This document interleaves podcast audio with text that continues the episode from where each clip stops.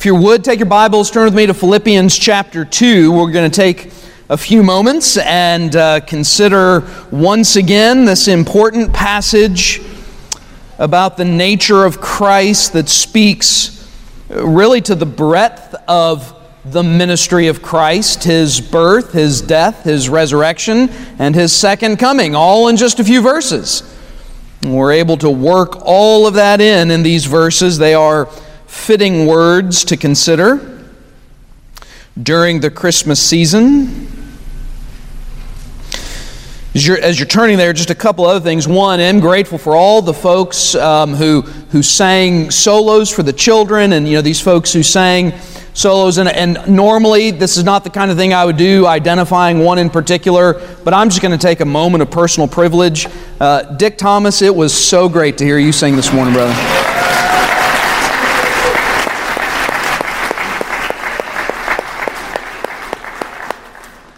And then also last week, somebody came up to me at the end of the service and said, I, I guess you got a little bit of a break today since there wasn't any preaching. I said, Yes. And then I looked at my watch and looked at them and said, So did you.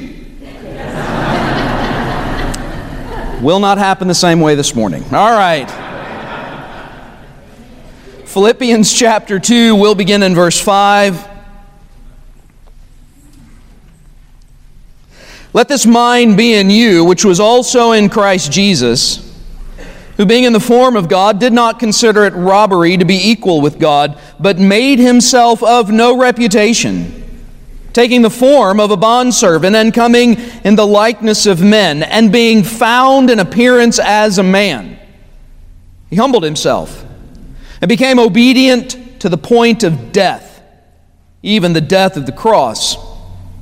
Therefore, God also has highly exalted him and given him the name which is above every name, that at the name of Jesus every knee should bow, of those in heaven, of those on earth, and of those under the earth, and that every tongue should confess that Jesus Christ is Lord, to the glory of God the Father. What would you think of the following scenarios? World renowned expert in math gives up a prestigious college professor position to teach first graders how to add and subtract. An NFL Hall of Famer turns down lucrative pro football team coaching jobs to coach Pee Wee football. The world's leading architect, rather than taking a contract for millions of dollars to design what would be a world famous structure, leaves that all in order to design and help build cookie cutter style homes for Habitat for Humanity. A highly decorated combat veteran, skilled with military strategy, leaves a high level leadership position in the military to work with junior ROTC at a local school. What would you think of those scenarios? If you heard of such a story, if you heard of individuals who did just that thing, those who were leading experts, who were who were commanding top dollar for their skill set, but instead gave all of that up to reach, influence, help those who may would be considered the, the least among us. What would you think of such stories? Well, my guess is you'd all be really impressed, right? In fact, you're wondering who are all those people? I don't know, I made all that up. I did. I, I say I made all that up. There could be people like that. I don't know if there are or not, but just the fact that you are hanging on, hoping that you would hear a name associated with it, demonstrates that would be incredible, highly unusual, outside of the norm of things, right? I mean, what's the typical path that we take? We climb the ladder, right? And, and, and that's, that, that, that's not to make light of anybody who has done just that thing after years of skill and education, going from one position to the next, bettering himself or herself. Uh, and that is the normal way in which we would do things. But to think that there would be those who would give up the dream in order to help the least. In fact, some may even hear that scenario and on the outside extol it, but on the inside think, well, those jobs would be beneath them. Now, oh, in spite of the fact that I think our, you know, our normal path would be a climbing the ladder, I do think we recognize there is a certain kind of value in giving up the glory in order to serve others. Surely you can see the connection, right? I mean, there's no greater example of that. While I don't know if a math guy or a football guy or a military guy or, or architect, I don't know if there's anybody out there that would fit that bill. But I, I can tell you the single greatest example of this in all of human history. It's not like it's even first and there's others that are a close second. There is an immense gulf between anybody who's given up anything to serve another and what we're talking about when we talk about what Jesus did in the Christmas story. You want to know the meaning of the word sacrifice. Don't look to your own life. And don't look to the lives of those that you know have sacrificed a lot, though there may be some great examples of that. You want to know what real sacrifice looks like, then look to the Son of God, fully divine, second person of the Trinity, becoming a human. And not just becoming a human, but debasing himself to the lowest of points, dying for that humanity. Often, when we think about the sacrifice of Christ, our mind is drawn to the cross. I, think that's about 33 years too late. When we think about Christ's sacrifice, it should start way back here. It should start way back at this that we remember during the Christmas season. His sacrifice begins long, long before he runs into any Pharisees or Sadducees, long, long before there's any miracles or lepers or demon possessed people, long before there's a conspiracy, long before there's Passion Week, long before there's a Last Supper, a cross, and an empty tomb. The sacrifice of our Savior began when he gave up the glories of heaven so that we might be saved. This is what we mean when we talk about the principle that we looked at a couple of weeks ago, and we're going to take just a few minutes and talk about it again this morning. And that is the condescension of the Son of God. We, we have been looking at Philippians 2 5 through 11 and, and reminding ourselves what this passage does. It serves as an illustration for Paul. Paul has commended the church in Philippi to be unified, to be other centered, and to have the same mind in themselves. And he goes on to say that mind is the mind of Christ. And what is the mind of Christ? Well, it is, it is this one who was under no obligation to serve. Serve to the greatest degree. And in fact, looking at these verses, we, we see four theological emphases, and we've been on this first one the condescension of the Son of God. Two weeks ago, we looked at the first one. There are three phrases that flesh out what this means. When we say that Jesus condescended, meaning he came down, he lowered himself for our sake, Paul strings together three phrases that illustrate this. Number one, and there's going to be blanks to fill in. You're going to have to fill them, fill them in pretty quick. And the, the, the, the, first, the first one being God of very God. God of very God. This is what we looked at a couple of weeks ago. So it's that first phrase in verse 5, uh, verse 6. Let this mind be in you, which was also in Christ Jesus, who being in the form of God when the text talks about Jesus being in the form of God, it doesn't mean he was kind of like God. It doesn't mean he was like a cookie cutter, you know, that, that looked, you know, it's not, it's, not, it's not an actual star that you're eating at Christmas time or an actual Christmas tree. It's the form of one. All right, it's not what he means. Being in the form of God was a phrase that means in all ways Jesus was, was divine. He, all that is essential and true about divinity is, was true of Jesus. So, God, a very God. By the way, that phrase, that's not my own. I've taken that from the Nicene Creed. All right, so the church has believed this for many, many, many years. All right? And this is one of the phrases they use in the Nicene Creed in order to, to synthesize and very clearly articulate the fact that the church believes Jesus was fully and completely God, while at the same time being fully and completely man. So, God, a very God. But then there's a second idea that gives us a little bit more insight into what it means when we talk about the condescension. He did not cling to his heavenly exalted status. He did not cling to his heavenly exalted status. Look at that next phrase. New King James puts it this way. After the phrase, who being in the form of God, all right, he was the God of very God, but he did not consider it robbery to be equal with God. Now, if you have the New King James and you see that word robbery, that just sounds weird, doesn't it? Because what's our connotation when we hear robbery?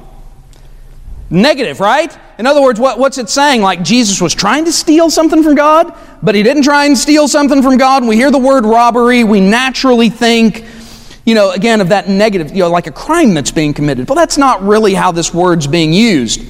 In fact, if you have a, a Bible that has like notes in the margin or even study notes at the bottom, it, it might offer a little bit more clarity to say this phrase also can be translated as did not hold on to, or did not grasp onto it, or did not cling to it.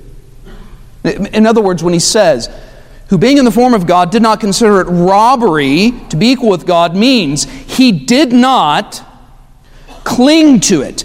To, he did not hold on to it's not that he let go of divinity. What he, what he did not hold on to was the right that he possessed to be treated as God. He was in the form of God. Everything that's true about God was true about the Son of God. Everything that, that, was, that was true about divinity was true about Jesus. And Jesus could have come, right? He could have descended in the fullness of glory that the Son of God would have possessed. He could have come. He could have demanded worship. He could have demanded submission. He could have demanded uh, recognition. He could have demanded all of these things. But he didn't. He didn't grasp onto it. He didn't cling to what were the, the rights and privileges he enjoyed as the Son of God. This means he, he allowed others to treat him in a way that was not consistent with how he deserved to be treated. You see, this, this is now, when we're talking about this as an example of what it means to serve, keep in mind that's what Paul's doing here. Paul is using this teaching about Jesus as a way to illustrate here's what it looks like to be selfless. Here's what it looks like to serve others. Here's, here's what it looks like to consider others as better than you. That's what Paul says in verses 1 through 4. And he's using this as an example and saying, So here's one who was in the very form of God, who had a right to be treated in a certain way, but he didn't demand it. What do you see in the world around you today? What do you see in church life today? I, I think what we tend to see is not that. What we tend to see is nope, there's a way I'm going to demand to be treated. I'm going to expect you to do things in a certain way. I'm going to expect a certain level of treatment. And in other words, how do people very often live their lives? As if they are the center of it.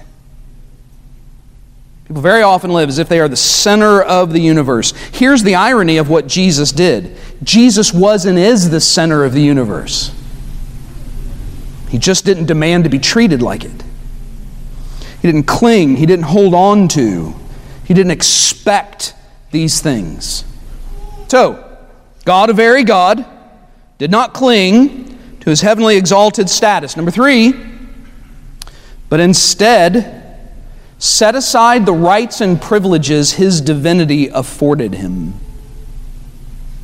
But instead set aside the rights and privileges his divinity afforded him. So notice that next phrase. Another tricky one. New King James puts it like this, verse 7. And again, kind of keeping the flow of everything. So, being in the form of God, somebody who deserved to be treated as God, did not cling on to that, but instead, but made himself of no reputation. Now, we're not going to be able to get to the rest of the phrases, all right? That'll be next week.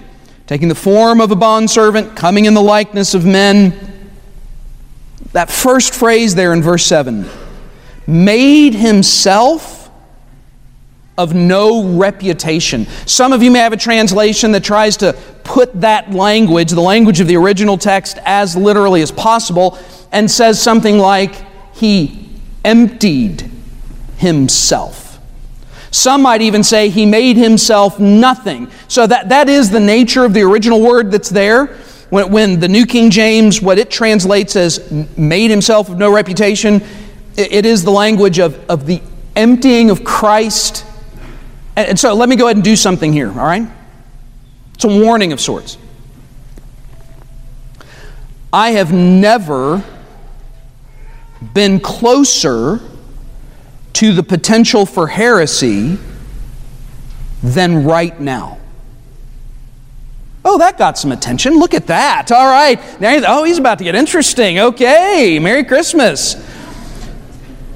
I, I, I would contend you, you, you, do, you do run the risk with this one phrase made himself of no reputation, emptied himself. It is at this point where theologians, pastors, Bible teachers, you could really get up to the line of blowing this thing big time. Because here's what could happen. You could read that phrase when it says made himself of no reputation or emptied himself. There are some liberal, unbelieving theologians who, for whatever reason, still want to talk about the Bible, who would say that a passage like that means what, what, what we're talking about here is Jesus was not fully divine. He emptied himself, gave up his divinity. But then there's another problem. We, so, so we, we clearly don't want to do that, right? Right. That's not a rhetor- I mean, it is a rhetorical question. You should know how to answer that question. All right. We, we don't want to say Jesus gave up being divine. He did not do that. He was still fully and completely divine. But on the other hand, we don't want to we, we don't want to have this, you know, in other words, we don't want to have this theology that says he was less divine. We also don't want to have this weird theology that would suggest, you know, that that uh, well, that there really wasn't any humanity in him. There are those who have believed that in church history, oddly enough. We also don't want to believe that Jesus was some kind of mixture. In other words, so we're not saying Jesus divested himself of divinity and took on humanity. We're also not saying that Jesus let out a little bit of his divinity so he could add in some humanity, all right? So you got a big cup full of Coca Cola and you want to add oh, Pepsi, all right, and you want to add some root beer to it. I don't know. I don't know if that's any good, but you can try it later, okay? What would be your option? Well, you could, you could pour in root beer. What's going to happen? Well, some of the other is going to spill out. You could pour out part of the cup that has the liquid in it and fill it with the rest of what you want. There's an ancient heresy that argues fundamentally that was the nature of Jesus. He was this weird mixture, right? That we filled up, he filled up some of the cup from the fountain of divinity, filled up the rest of the cup from the fountain of humanity, and he was this weird mixture of part man, part God. No, that's wrong. That's heresy. If somebody believes that, they don't believe the gospel. All right, so we want to avoid all of that. Okay, all right, Pastor, good. Well, you're good at telling me what not to believe. All right. So, what, sh- what should I believe? So, when it says that he he emptied himself, he made himself of no reputation. I think this is a way of saying that Jesus, rather than demanding he be served and treated and related to in a certain way, and at the same time, rather than exercising the fullness of divine attributes that he possessed, he set that aside.